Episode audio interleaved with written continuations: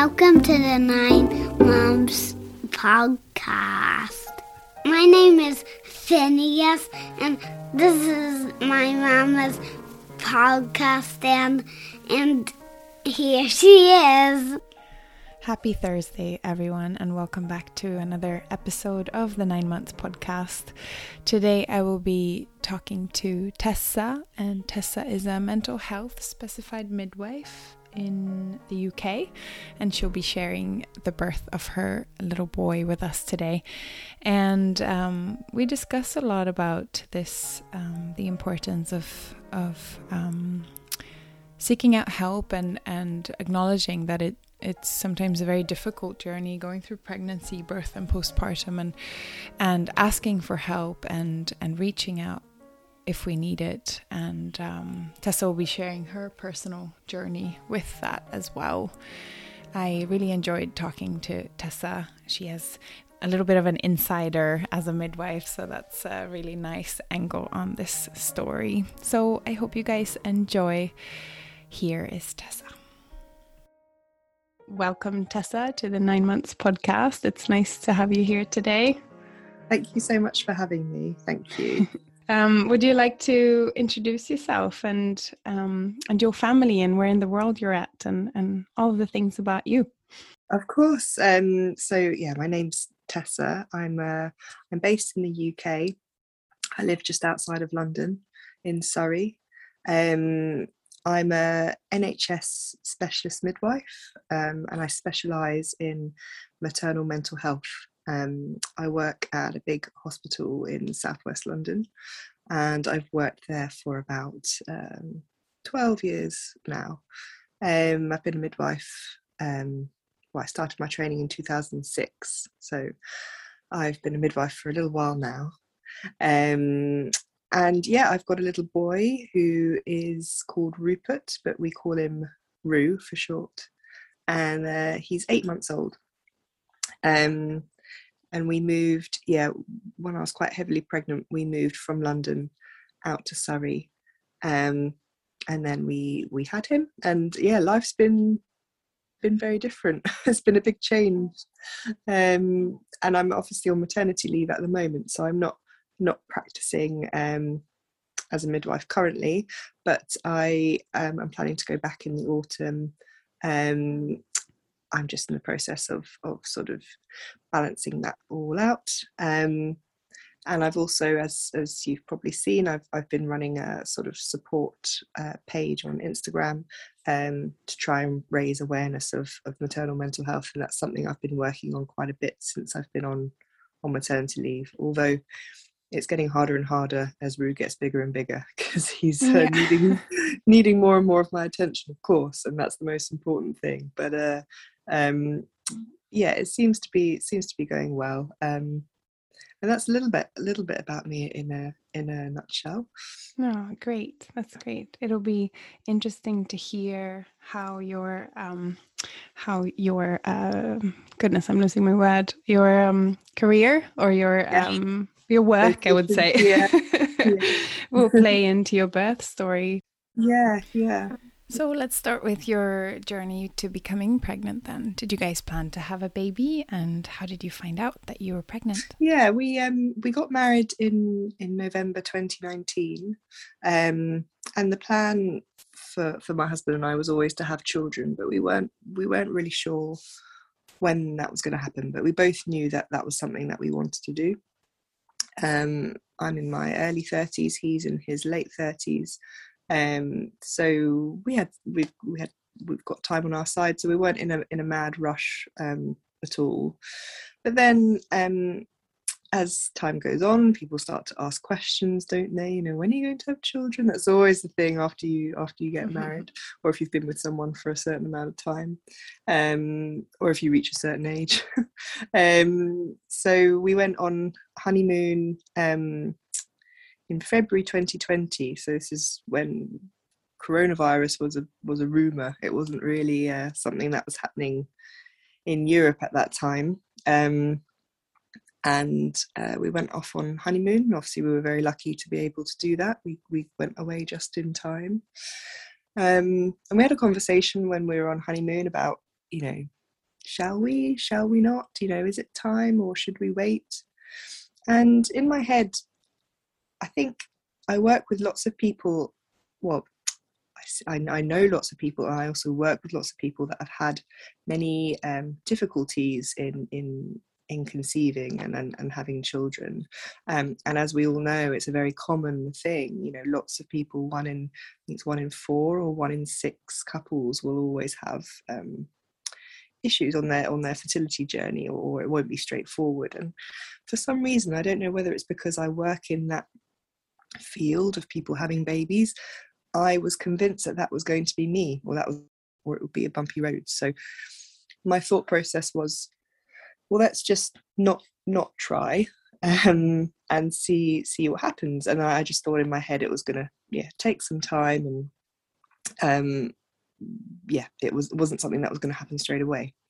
Um so halfway through or towards the end of our honeymoon we um I remember we we were lying on these sun lounges and we saw um this this young family sort of not not too far um, from us. And you know they, they looked happy and they were all playing together.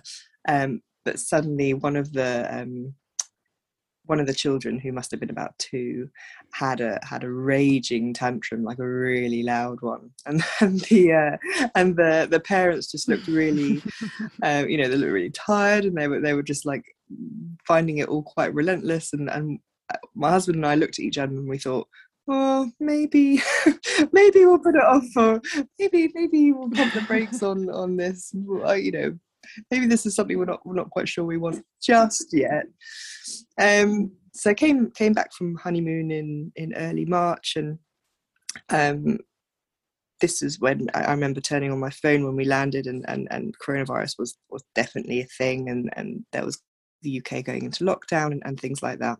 I went back to work and met up with my friends, and nothing had had started to be locked down at that point. Um, but my my period was due just uh, a couple of days after I, uh, we we came back, and um, it didn't come.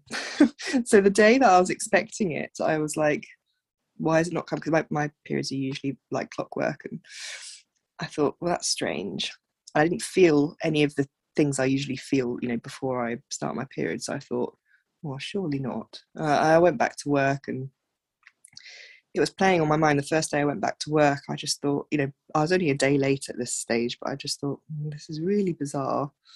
So, yeah, mm. long long story short, I did a test and and it was positive, and uh, I just couldn't believe it. Um, and I mentioned this um, in another podcast I did um, a little while ago. Um, and it surprises quite a lot of people when I say this, but actually, when I saw those two lines on the um, stick, I thought to myself, that's that's this seems really unfair. And what I mean by that is this is so unfair for all those people that have been trying and are trying to have children and are having such difficulty why has it been mm. so easy for me you know that's and and i think a big part of that was um one of my best friends is has been trying for a baby for for many for, for a long time for quite a few years now and my mm-hmm. first thought was obviously i'm very happy that i'm pregnant because this is something that we want but part of me you know as it was so easy for me i feel like i want to give this pregnancy to her and then i can try again mm. next month you know that was my sort of thought process so i yeah. and and that's a bit of a shame because I, I look back and I think oh it's a shame that I wasn't more excited. But I think I just wasn't allowing myself to get too excited um, about it. Um, so I was so early when I found out as I say I was only a day late with my period. So um, I soon learned that that first trimester is extremely long and um, it gave me a lot of time to think and and worry about things and and we went into lockdown not long after um, this happened. So so time time slowed down massively. Um, and then my midwife brain sort of kicked in and i thought was thinking about all the things that that could potentially happen and wanting to to to know um, you know as early as possible if there was going to be any issues because I think I was just in a little bit of denial that I was actually pregnant and that this was actually happening. Um, so I contacted my local early pregnancy unit to see, you know, when would be the earliest time I could have a scan, just to see, you know, because I was having things going through my mind like ectopic pregnancy or, you know, all those sorts of things. And I was very nervous about um, mm. miscarrying as well. So um, they got back to me and said, you know, we can we could scan you at seven weeks. We we can't really do it any earlier than that because it's not going to really tell us anything. And that was that was three weeks away. so three weeks is such a long time. Um, you know, uh, in usual circumstances, it's not a long time, but when you're you know when you're anxious, um, it's it is a very long time. Yeah. Um, so yeah, I went along to the scan and um, when when I went in there, she sort of said, "Oh, um, I can see your pregnancy." I remember her saying the word pregnancy and not baby. I thought that was quite interesting. So I can see your pregnancy, um, and um, I'm I'm sorry to say that there is a heartbeat, but it's very slow. Um, so you need to come back in a week, but um, prepare f- prepare for the worst, basically. Um, and by that point, I had a really well in my I, it, in my mind it wasn't just disproportionate but anyone uh, anyone who's listening to this or any story you know if i tell this story to someone else or if someone else is telling me this story i would think you know why why would you react like that you're only 7 weeks pregnant but i think when you find out you're pregnant you you start to project your life don't you And you start to think about um, your life with a baby. Yeah. And as I say, three weeks is a long time. So three weeks of thinking that I was going to be having a baby and there's going to be this new person in my, in my life and thinking about whether it's a boy or a girl, what it's going to look like, you know, what are we going to call him or her? You know, you think about all these things and it was occupying my mind, you know, 24 7.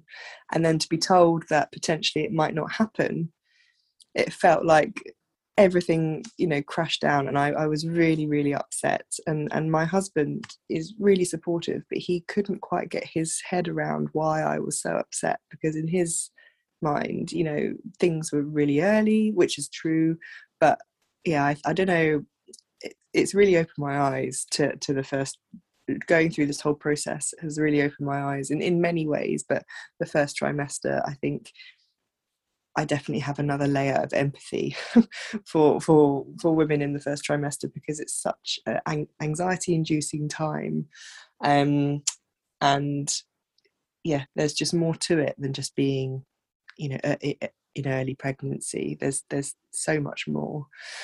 Um, yeah, absolutely. I then so a week went by and it was it was the longest week ever. Um, and again we were in lockdown and I wasn't telling anyone that I was pregnant because I wasn't seeing anybody. And I thought, well, I don't really want to tell people over text or on the phone or, or whatever. I'd rather wait till things were back to normal, which obviously didn't happen for some time. But um, yeah, um, I yeah I didn't want to sort of tell people in that way, and um, so I waited and waited, and I was furiously googling things to try and find out what this slow heart rate at seven weeks meant and you know is it true? Is is it is the worst outcome going to happen? And i was basically doing all the things that i tell women in my clinic not to do. So go, you know, going on google and trying to find answers to something um trying to find um you know trying to find what i wanted to find so trying to find good news rather than bad news um as we all know, Google doesn't really give us good news for anything, does it? um, so um, I then also started to feel a bit sick, a bit nauseous, and I thought, oh, this is probably just my body playing a cruel trick on me. Um, you know, I'm probably, you know, it's probably the worst thing has happened, and I was dreading going back for the scan and, and, and for her to tell me the worst. But I went back and, and had the scan, and she said, "Oh, um, I'm happy to tell you that the heart rate's really fast, and and the and the pregnancy's you know tripled in size, so things are looking good." so I was like, "Oh my goodness!" So I think I just had that scan just that bit too early because probably what happened was the heartbeat would have maybe started that day or, or the day before so it would have been quite slow and as it gets grows and gets bigger it it, it speeds up. So um i obviously was just too hasty for my own good. Um and yeah uh, that first trimester was was really tough because um i felt really really nauseous um the whole time from from week seven to sort of week 14 and and and i had i had it no way near as bad as as other women have had you know i actually wasn't sick at all but it was just the constant feeling of wanting to be sick and so desperately wanting to be sick but but wasn't a, weren't able to wasn't able to. Um um and i also had some some bleeding as well, which was was really um, worrying. But thankfully, that that was all okay. But yeah, as I say, that that first trimester was um, it really really opened my eyes, and I think um, it was the beginning of me continue continuing quite a anxious pregnancy. Um, I obviously in my line of work, I see many many women with a range of different mental health needs, but probably the most common thing I see in pregnancy is anxiety. Um, mm. And we know it's really, really common. Uh, you know, anxiety and depression is about one in uh, one in four. Um, so it's, it's pretty high, um, and it's the most common thing that can happen in pregnancy. But I think I was in denial. I think I thought, well, it's it's not. You know, I work this is my line of work and I look after people that are going through this, but I'm not going through this myself, even though I know on reflection now I definitely was. Um, but I wasn't taking my own advice. I think I was just trying desperately to get through the pregnancy and, and sort of, you know, I got to 12 weeks, which which was a big hurdle. Um, had the had my 12 week scan, which thankfully came back all okay. And then I thought, well, I just need to get 16 weeks, then I'll be okay. Got to 16 weeks. Was then anxious about 20 weeks, got to 20 weeks. I thought, no, I'll just get to 24 mm. weeks. And I just kept on pushing and pushing and pushing. Um, and just predicting the worst all, all the time, um, which, you know, is exhausting. And on reflection is such such a shame because I had a very um, straightforward pregnancy and I feel I feel sad that I didn't enjoy it as much as I could have. Um, but you know, you can't change the past. um, do you do you think that this is that you were experiencing it that way just because you have you're sitting on all the knowledge? Is I that so? Yeah, I think so. Um, because I think it can happen in two different ways, can't it? You can either experience the anxiety because you know too much, or you can experience it because you know too little. And I think I, yeah. I think I sit in the um, in the part of knowing too much. So I was just predicting all of these, um, all of these things. Strangely, I I wasn't feeling anxious about the birth, which was very unusual because usually that would be yeah. a big a big thing to be worrying about and, and in my line of work you know i've seen i've seen it all um, mm. and actually as part of my role i see lots of um, mothers who have had perhaps a previous negative birth experience or a challenge or, or trauma um, to do with their childbirth. So I'm exposed to that quite a lot. So you'd think that that would feed into my anxiety of, of giving birth to the baby, but for some reason, I was totally feeling okay about the birth. It was just getting through the pregnancy I found such a challenge. Um, so, did you spend any time thinking about, of course, but thinking about what kind of birth you wanted or what you were planning for?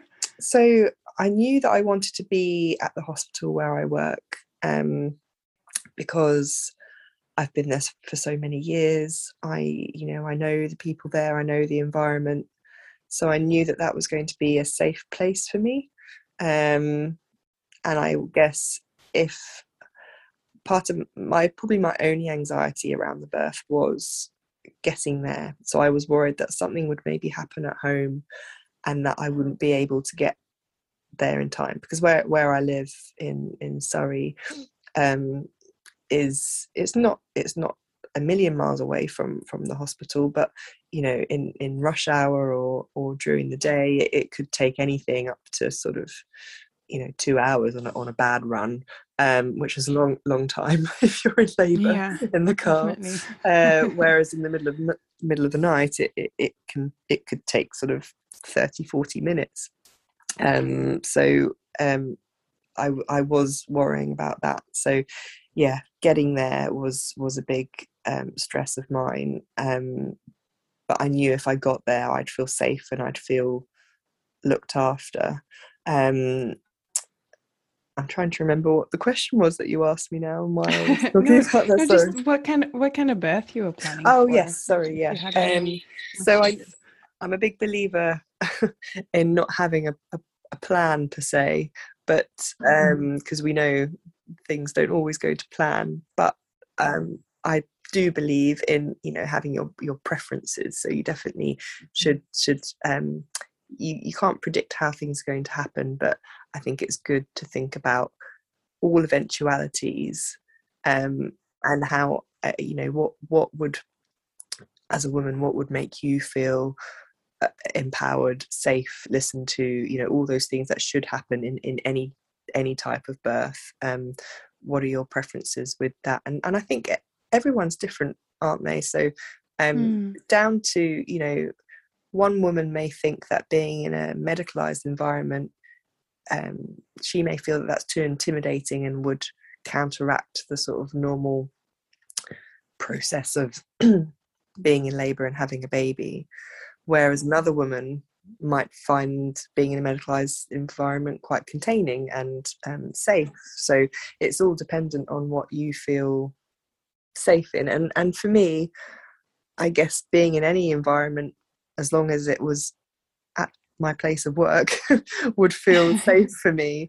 But i guess, eh, I guess you know i was very fortunate to have a, a straightforward pregnancy so the ball was very much in my court. You know i could choose sort of whatever I wanted in terms of location and and and sort of you know if you're thinking about being on the birth center or being in in in the labor ward you know I, I had the luxury of of being able to choose because you know I had a low risk pregnancy as we like to call it.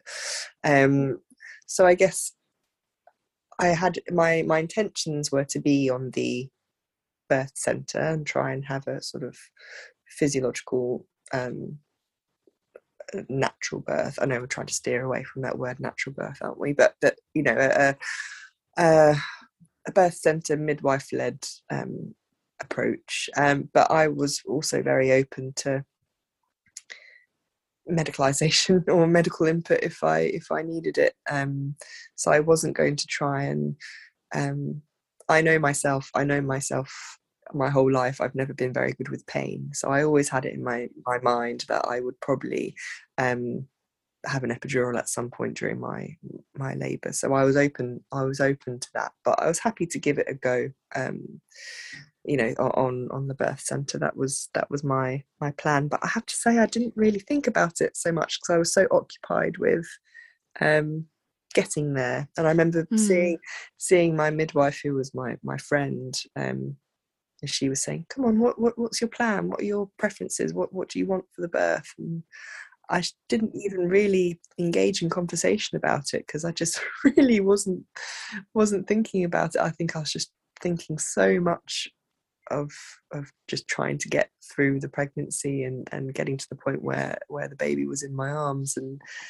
anything in between I just wasn't wanting to plan for. Um, it's strange, isn't it? But yeah yeah and then going through the the last little bit of your pregnancy how was that did you did you just go through with the normal scans and the the standard testing or did you did you choose Yeah. something Um, I did. Um, I did. Ha- I did have a couple of extra scans just for my own peace of mind. Um, uh, and but yeah, no, I went. Other other than that, I went through the through the normal sort of pathway that we have here. Um, and it was really interesting once I got to about 37, 38 weeks and, and went on maternity leave. I suddenly became really impatient, which is so which is so unlike me. And obviously, I tell women in my clinic every day, you know, to be patient and and just you know wait you know the, the baby will, will let you know when when the time is right and all of that sort of stuff but i remember hitting that gestation and thinking i'm feeling really uncomfortable about this. I want to know when it's going to come how it's going to begin you know all that kind of stuff. And i actually got quite stressed about it which um it's just so yeah so unlike me. And yeah mm. my i got to about 38 38 and a half weeks. And um my my friend who's a who's a midwife um, sorry my, my midwife who is my friend uh, said well you know you're, you're due an antenatal check anyway um, it's not something we usually do but would you like me to to check things and just see if there's anything happening you know down there and mm. see if see if anything's imminent and then you've got a bit of a um, idea on on on time frames and i was like okay yeah that sounds good even though it's a bit invasive and not something i would usually um, opt for that in my mind it gave me i guess a bit of control back to the situation um, mm. This pregnant the pregnancy definitely realized i am a bit of a control freak as you can probably sense um, with my my train of thought but um, mm. so she so i went up there and she examined me and she said essentially, you know, this baby's nowhere near uh, being, you know, you've got probably another week. Um, things are not happening down there. You know, you can relax. Mm-hmm. It's all fine. Um, and she's she'd been she'd been doing acupuncture on me as well, which is great. And um, she did of nice, calming, relaxing acupuncture session on me.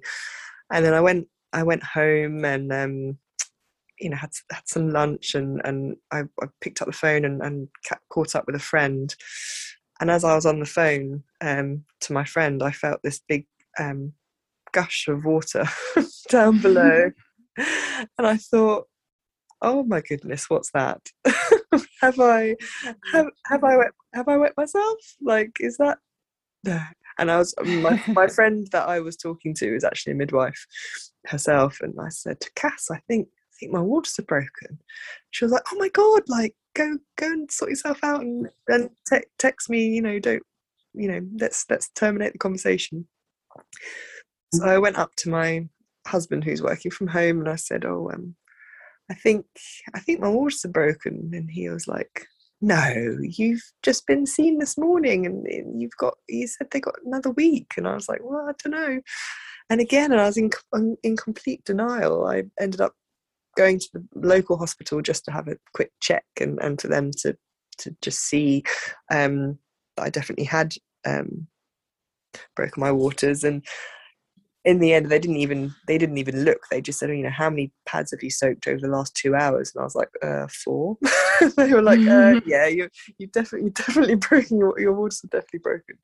But yeah, yeah. i was still in in complete denial. And then um yeah called my friend who was on on call for me and she said great just you know stay at home for as long as you can. And it was a friday afternoon at, at this point. So we just had um, me and my husband had dinner together and i had um, yeah, had a shower and just got in my pajamas and watched sort of friday night tv and and waited for things to to happen um, uh, yeah, I, I, don't know if you want me to go into the actual yeah, yeah, of what on. happened now, whether go you had on. any whether you had any questions yes. before.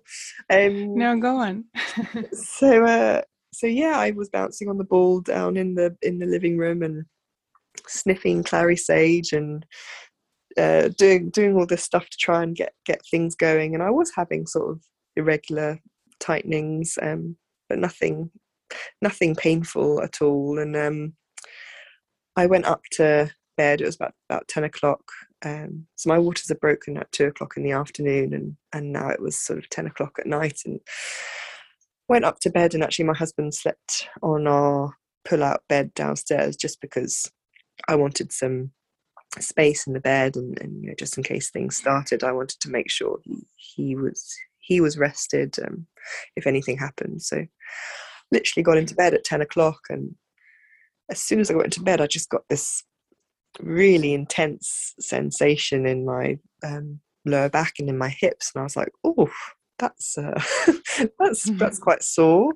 Um, and then it started coming every sort of couple of minutes, and I thought it's really quite this really quite sore. This must be this must be tightenings. You know, this is the beginning of of things happening, and it was getting Mm. more and more intense. So I started um, started timing them on my on my phone. had I had this app which was like a hypnobirthing slash surge timer um, app. Um, so it was really good. It would sort of talk you through uh, your breathing and visualizations and, and things like that. So I had my headphones in and I was doing that. And then when you had a surge, it would um, you, you'd press stop and it would then count with you through the through the contraction. So it was it was really good. But while it was doing that, it would you know obviously time the contraction and and uh, create a bit of a timeline. And, and after about 10 minutes, this app said, um, You are in established labor. and I was like, Oh, no, I'm not. This is, this is like, you know, this is the beginning. It's not, um, I can't be an established labor. I just remember um, this sensation of, I felt like I had like a, a vice around my hips and my pelvis sort of pressing in. That's what it was what it felt like and i thought oh, yeah this is really quite sore but i don't i think a bath would really help so i jumped in the bath and after about 20 minutes of being in the bath it was yeah really cranking up so i thought oh i'm gonna i'm gonna get my husband up now and and i think i want to go to the hospital even though it's it's really early so my my husband called my friend who was on call and she said, Oh no, come on, Tess. Like, you know, this is the beginning. Try and stay at home for as long as you can. And I was like, I know, but I just really want to come in. I'm I'm really not feeling safe here. You know, I know I'm not gonna be in established labour in any way, but I would just feel so much better being in the hospital. So like please can I come up? And it was like one o'clock in the morning by this point. And um so we went up there and it only took well, I say it only took 45 minutes. It was the longest 45 minutes ever because I was having these really quite quite painful um, uh, tightenings, as I thought they were tightenings um, in in the car. Um, and because it was the middle of the night, Google Maps took us sort of rather than going around the motorway and in to London, which is what you usually do to, as the quickest way. It took us sort of straight up through all the different towns and and, and things. So because of that, it it was like a 30 mile an hour limit the whole time. Oh and no. um, I was sort of glaring at my at my husband, you know, looking at him and at the speedometer and and sort of thinking and saying to him, "Please, can you put your foot down?" And he's like, "No, it's 30 miles an hour limit." And I was like, "I don't care." um, and he did we did actually get flashed, but we never got a ticket through. So, um, That's and, and he, I know, but he, he goes, "Oh, great! There's, we're going to get a ticket now." And I was like, "I don't care. I'll pay for it." yeah. um, so I remember, Nothing matters, right? yeah. So I remember going over the bridge, over the bridge in London, approaching our hospital, and um, I remember on Google Maps it said, you know, three minutes to go, and I thought, oh, hopefully between now and then I won't have one of these horrible pains, and hopefully I'll I'll get up into the hospital by the time I have another one. But as we pulled up in the car park of the hospital, I had another really big um, pain, and I thought, oh crikey, this is really this is really sore. I can't wait to get into the hospital and get some pain relief. Um, so I went up in the lift, and my friend met us at the doors, and I just burst out crying as soon as I saw her. And um, she was like, "Oh, come on, it's okay." And I was, she took me into a room, and I was pacing around the room, and um, she she was like, "What do you want? What do you want to do?" And I said, "I don't know. I don't know what I want." And she said, "Would you like me to examine you? I think it's too early, but let's let's let's just see what's going on." Um, so she she did that, and she took ages. And I thought, "Oh no, she's just going to tell me I'm exactly the same as I was, you know, when I saw her this morning, and that nothing's happening." And I just kept on thinking, "It's okay." Because I'll get some pain relief. I'll get I'll get an epidural, and then um, she looked quite. The look on her face was quite serious, and then she stopped and looked at me, and she said, "You're nine centimeters," and I Wow. and I went, "What? I'm what?" And I won't repeat what I said because it's um, there's a few expletives in there, but um, I said, "Well, uh, okay, well, can you can you ring the anaesthetist? Can I get an epidural now?" And she she looked at me and she was like, "Tess, come on, you know we haven't got time for that." and I was like, "No, please, please." And she and then she did the typical thing, which I've done many times as a midwife, and it's not a bad thing. She said, "Just." She said, "Let's get you to the birth center where you wanted to, where you want to be. Let's get you in the pool, and let's just see how you feel in half an hour." And I was like, okay, okay, that sounds like a good plan, even though I knew we weren't going to see how I was in half an hour because she was thinking I would probably have had my baby by then. um, so yeah, went went over into the pool, and I just remember I was I was itching to get into the pool. It wasn't even filled up. You know, pool takes ages to fill up. It was wasn't even a quarter full. I just jumped in. I just couldn't wait any longer and it felt amazing like it the pain i wouldn't well the pain obviously wasn't taken away but it was um i just went into a i just went to a different planet. It was um it was so relaxing and so nice and um i had some gas and air and every time i had a surge it i just take myself off to this place um in my mind and i just felt so in control and and safe and happy. I was actually sort of quite happy where I where I was and, and what was happening. You know, each surge was was hard and it was um, painful, but it was it was brief and you know i just had to get through it and then i would have a few minutes of feeling completely normal and warm and fuzzy and loved and it was just it was just so it was just such a nice atmosphere in in in the room and I had um, some nice music playing, and, and, you know the lights were dimmed, and um, and then a few, uh, quite a while, quite quite a long time went went by, and I was sort of having these urges to to push, but nothing was really happening. So my friend got got me out, and she said, "Oh, you know, try and try and empty your bladder, and and then we'll we'll see how things are." And so I did that, she examined me again, and she said, "Well, you know what? You are fully dilated. This must have been about two, two and a half hours later after I initially came in." And she said, "You are fully dilated now, but let's stay out. Of, let's stay out of the pool, and let's get you walking around the room." And I was like, "No, I want to get back in the pool." and and, and she said, "No, we're gonna get, we're gonna keep you out, and we're gonna just just see how things go on dry land." And I remember feeling really irked. I was like, why can't I get back in the pool? And I could tell she was she was not telling me something. Um, and I started, you know, I started talking to her in sort of midwife language. My husband said it was really funny because I was saying, the heart rate's fine. What's the problem? Why can't I get back in the pool? And um, she was like, just trust me, just trust me. Anyways, I stayed on dry land for, for a bit and um, I had to do some sort of direct, she had to direct me in, in, in in pushing and it all took quite a long time but um i yeah i eventually um sort of laid down on my on my side on on the floor and um my yeah my son my son came out and we didn't know where we didn't know that he was um, a boy we were kind of keep it a surprise um, and my the plan was for my husband to to look and then then say what what he was but it, the way he was born my my friend sort of delivered his head and, and his body and then i i then took the rest of him out, out of me and brought him up to my chest. And because of the way i did that i i obviously looked down and saw he was a boy. Um so yeah I, I remember thinking oh my goodness it's a it's a boy and he was he was crying and I, I actually didn't cry. My my husband was in in in tears. I'd never seen him cry mm. before actually, so that was that was really nice.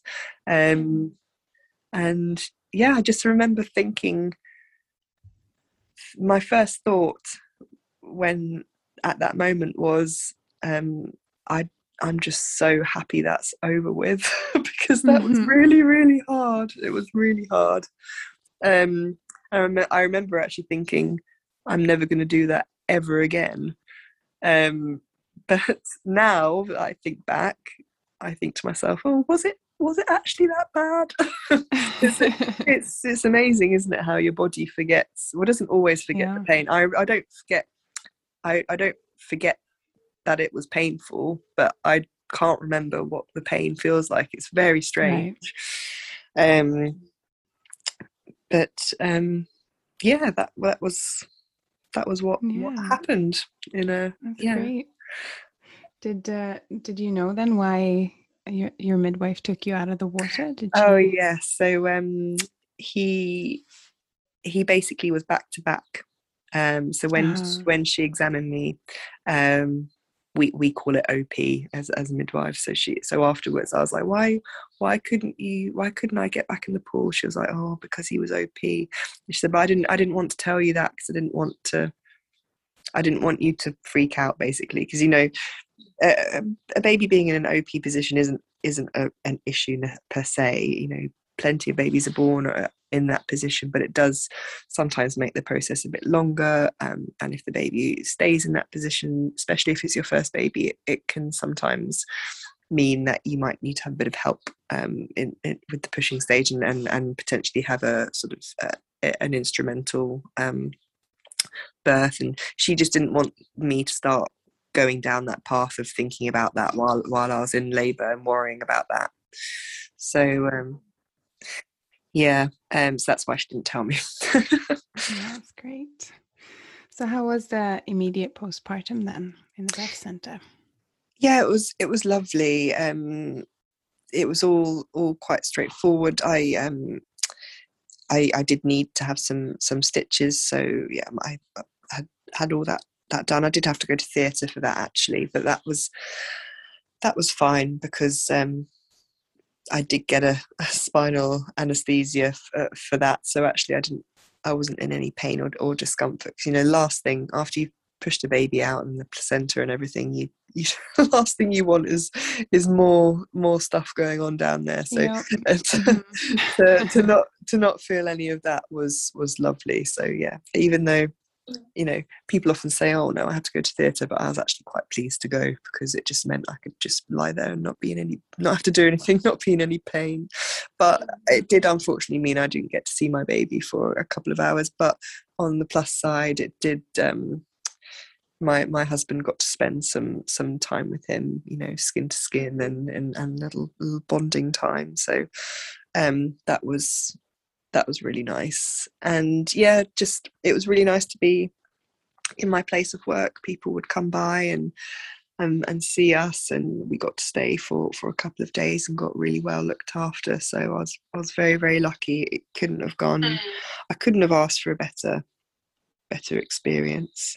Um, when we when and if we have another one, I think because of how things happened that time, it's likely going to happen very very quickly next time. So um i i'm worried about i would so love to have that experience again but i don't know whether i'll be able to get up there in in time especially if it all happened during the day. But um we'll have to cross that bridge when we come to it. But um but no it was it was really nice. And and i think as um as a mental health midwife i do speak to women all the time about what's normal as in how how you would expect to feel you know in those early, early days. And i think there's such a social expectation that when you give birth to your baby and it's in your arms you're expected to have this big rush of love.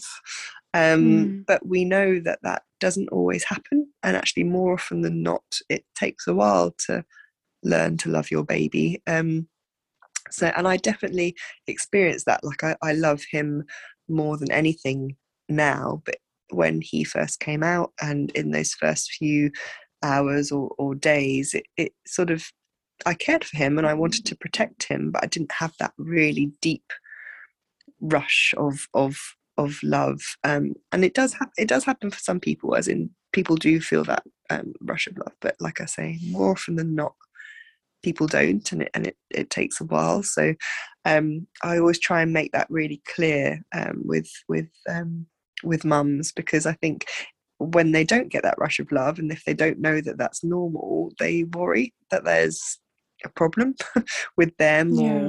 or or or their or a problem with their um baby and they feel like oh maybe this isn't normal. I should i should love my baby. But um i didn't feel worried about about that because i i know that it's it's it's a normal thing for it to take a while but um yeah no the, uh, the early, like sorry Sorry, I feel like we talk about that a lot. I've had a lot of mums tell me that in their birth in their birth story, and myself included also.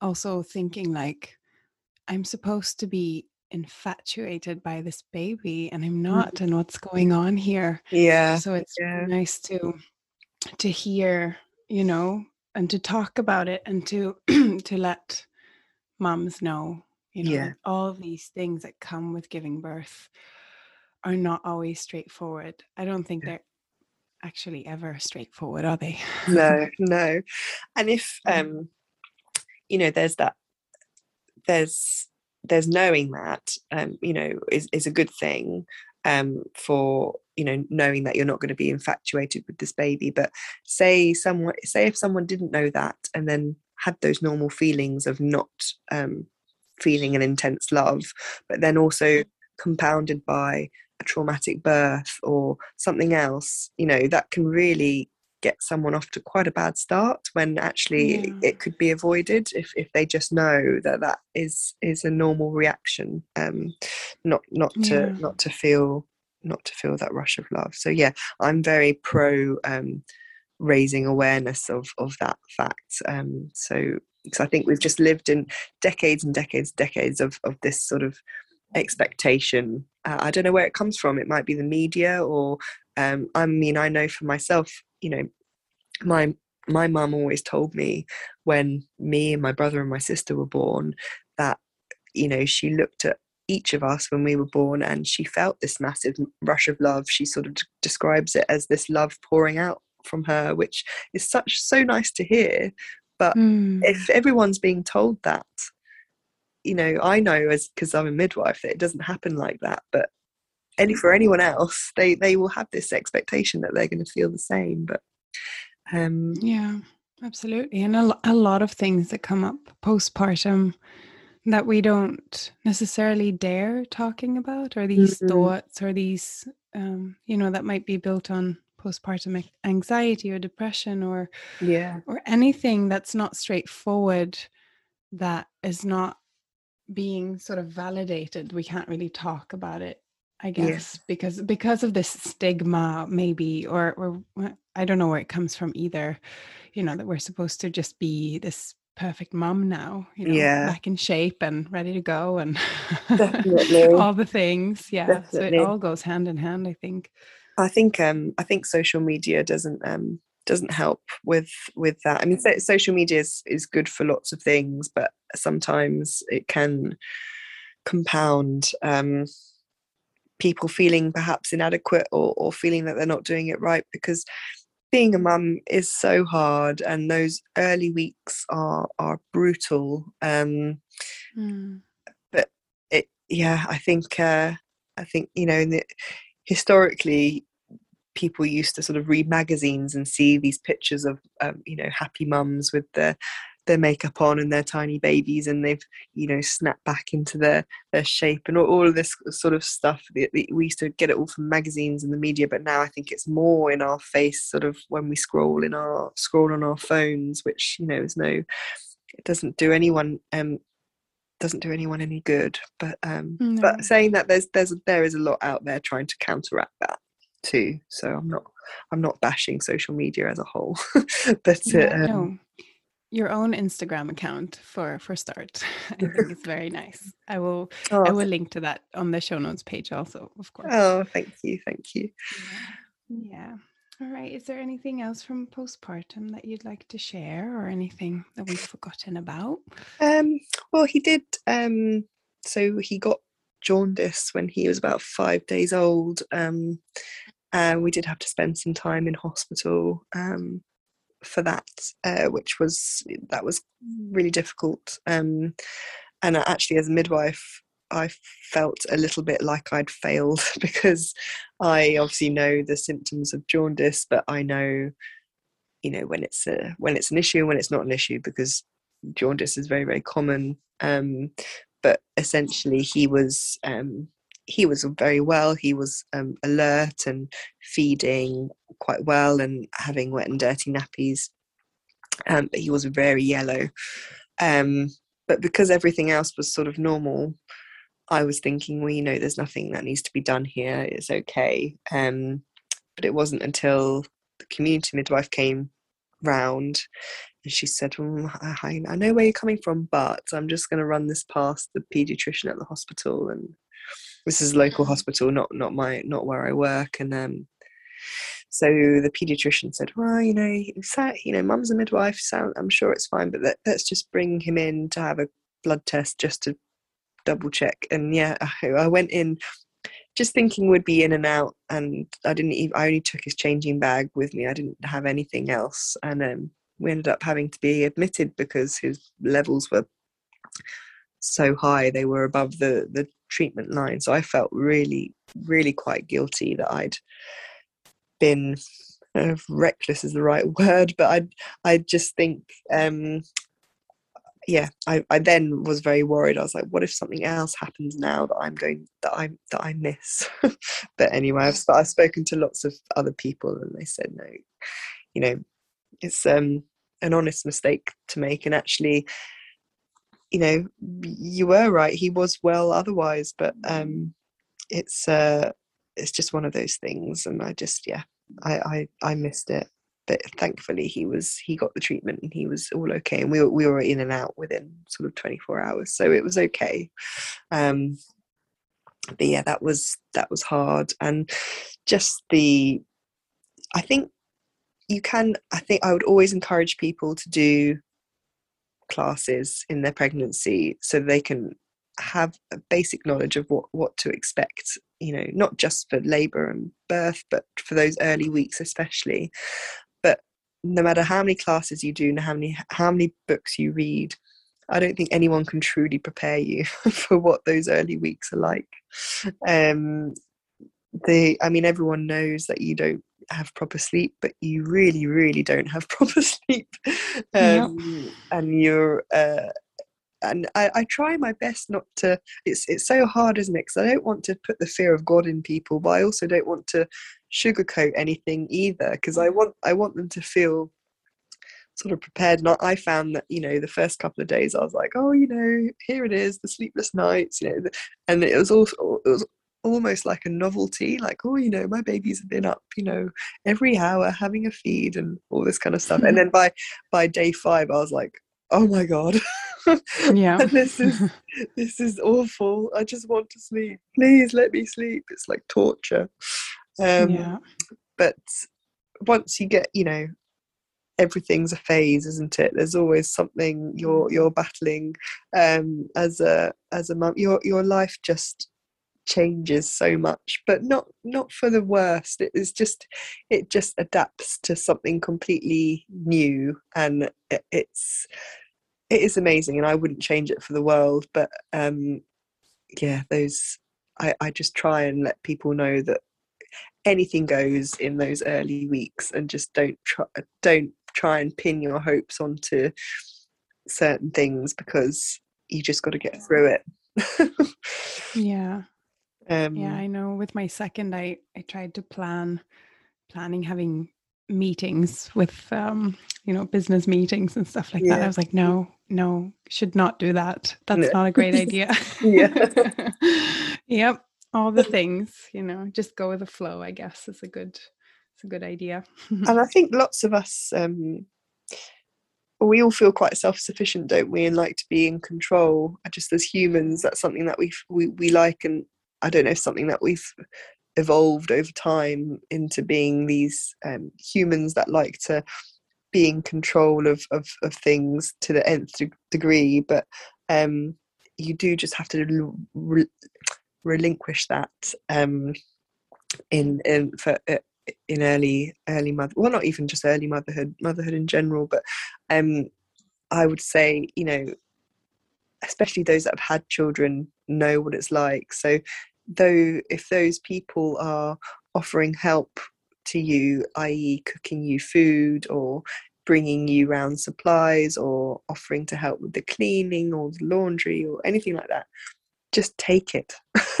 Because it, it, it makes such a difference. And i know it's probably yeah. not in it's not in our nature really to to do that and to relinquish control and let other people care care for us. Um, but um, i really try and um, get that message across to people to to, to do that. Because it, it, really makes a world of difference when you've got you know a, a home cooked meal and a and a um, you know it, the la- the laundry and the cleanliness of the house doesn't matter but if it makes you feel better make just let someone else do it um, yeah. I would always say that to to people who are like, "Oh, this new baby, what should I do? What should I buy?" I'm like, "Don't buy another jumpsuit. Just go yeah. make them dinner." yeah, know? yeah, definitely. Order them something that can help them out, or go do their laundry. You know. Yeah, yeah. So much better. yeah, definitely. Yeah. All right, Tessa. Do you have any more? Any more resources than the ones you've mentioned already? I've been making some notes here, but is there anything else you'd like to share? I guess I haven't really spoken about my my job a lot, but um, I I would I suppose um, I don't know how we're doing for time. Yeah, I, I will I'll um I'll probably just finish off by saying um, you know maternal mental health is such a big I don't know if passion's the right word, but I feel very passionate about it. Um, and not just, I think probably me having a baby has has emphasized it more so, just because I feel like I've gone through gone through the motions of it, and also have I feel like I do have another layer of understanding and, and empathy um, about how having a baby can can impact your your mental health. And I guess I just find it really important to raise awareness that it is normal to have a shift in your mood and how you feel, and that health uh, help is out there. It's just a case of asking for it, and sometimes asking for it is the hardest bit. Um, but once you do, um, you you you know you will get there, and it's it's normal. Um, you know, any big life event will always come with stress or anxiety or a shift in how we feel. So this is this is no different. And if if you were to have a physical ailment in your pregnancy you wouldn't think twice to to ask help for it. So why why should it be any different um, you know for an emotional um, need as well? You know it's just as important and you know a healthy mind helps towards a healthy body anyway. So um, it's really really it's it's it's super important and there's so there's so much support out there. Um, and i think a lot of people um, i think there's been a lot of work over the years to raise awareness around maternal mental health but i think a lot of people when they think about it often think about postnatal period and postnatal depression which of course is very common um, but there are lots and lots of women who suffer in the pregnancy as well. So um, if you are, are currently pregnant and um, feeling very anxious or, or low, um, do speak to your midwife because there is help out there um, uh, to to get you through. And if if it's something that you're you're suffering with in pregnancy, you know there is a chance that it, it may then develop in the postnatal stage anyway. So getting the help sooner rather than later will put you in the best place possible to begin that um, that postnatal journey as well. Yeah, I guess, guess that's, really, what I wanted to really say. Good advice. Yeah, it's really good advice. I think when you're going through something like anxiety or, or depression, you need to hear that advice over yeah. and over and over again. And then and then finally, hopefully be to be able to reach out i think. So yeah oh that's great. So thank you very much tessa for coming on and sharing your beautiful story with us. Well thanks for having me. It's so, it's so nice to to talk about it because obviously living in a global pandemic you know you haven't that you usually have those conversations, don't you? A lot after you've had a baby and people come to see you, you talk about your birth Yeah. story. But I haven't really had that because we've all been in lockdown. So it's been nice. It's thank you for letting me have the opportunity to to talk about it. Yeah, of course. Thank you. Thanks again, Tessa, for coming on and sharing your beautiful birth story with us today. If you are listening in and you would like to reach out to Tessa, then go ahead and send me an email at the nine months podcast at gmail.com and I'll forward her everything from there. Also, you can go ahead and follow her on Instagram. She's at mental health underscore midwife. Mental health, one word, underscore midwife. And she's sharing a lot of little tips and tricks and stories there as well. And it's a really nice page to follow and a really positive page to follow on Instagram as well. Thank you guys so much for for being here, for listening in and for commenting and for asking for more and more stories. It is a really nice project that I get to make on my free time. Have a wonderful week ahead and see you next week.